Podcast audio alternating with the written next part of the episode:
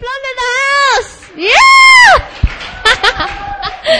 um, oh my goodness, God did, God did an amazing, amazing, amazing work in Australia. Um, uh, on Thursday, hey! on Thursday, uh, me and Aaron got to share our testimony, and it was incredible. So please, if you guys have a testimony, share it. There's power in sharing a testimony.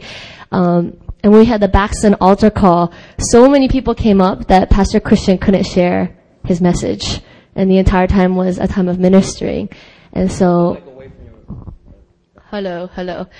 Um, okay, so after we had finished ministering to people and helping them through prayers of unforgiveness, and also uh, just forgiving people and other things.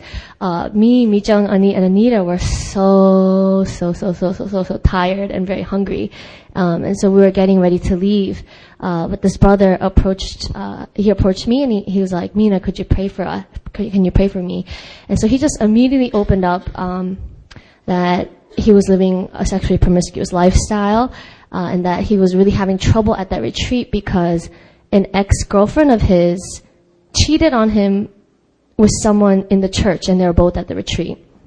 And so he started to open up and luckily Mijangani and Anita were there and we were just, uh, you know, speaking words to him from, uh, the un- unmerciful servant and we led him through a prayer of unforgiveness towards, uh, his ex-girlfriend and also the guy.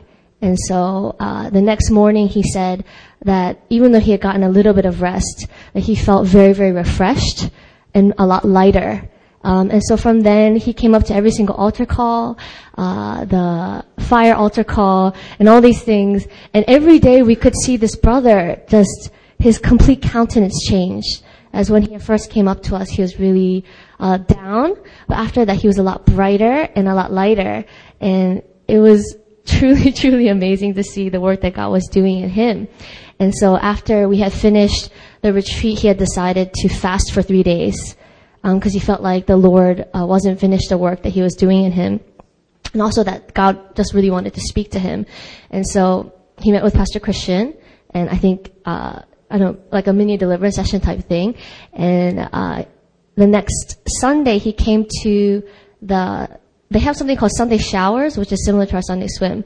And um, in there, God showed him a vision. And later, when we went to Hillsong, uh, he was telling us in the car that he's like, you know, I'm not sure if I saw this vision, uh, but I saw this, and he saw he saw a soldier. He saw something, a soldier holding a torch in one hand and a sword in the other. And we started freaking out. We're like, ah, that's a vision from the Lord. And he's like, I just have this, I feel like the Lord wants me to be a prayer warrior and intercede for the church. And so after that, we just started talking to him more and he's, he's really on fire and it's, it's such a blessing to see. And, um, he was sharing that, uh, on the day that, the day after the retreat where he's fasting, and a non-Christian came up to him and was like, why are you fasting? And he was like, I want to hear from the Lord. And so this guy who's a non-Christian, he's showing him the Bible, saying, oh, you know, I started to read the Psalm, but I felt God impressed on my heart to read Isaiah. And he turned to the book in Isaiah and it was all about like people drinking. I don't know, the people of Israel drinking and like all these sins happening in the house. And he felt like God was really speaking to him that that was his lifestyle and God had set him free. And so, uh, that through this fire and his fasting that this non-Christian all of a sudden became really interested in hearing about God. And he's now ministering to him and he's going to bring him to church, to New Life. He invited him. And so, wow. and he gave me, he, uh, he had this, um, soju keychain on his hand phone. And so I took that and said, this is your old life. And I gave him a new Philadelphia. uh, uh, handphone thing instead. And so, yeah, God did an awesome, awesome work. He's so amazing. Amen, amen.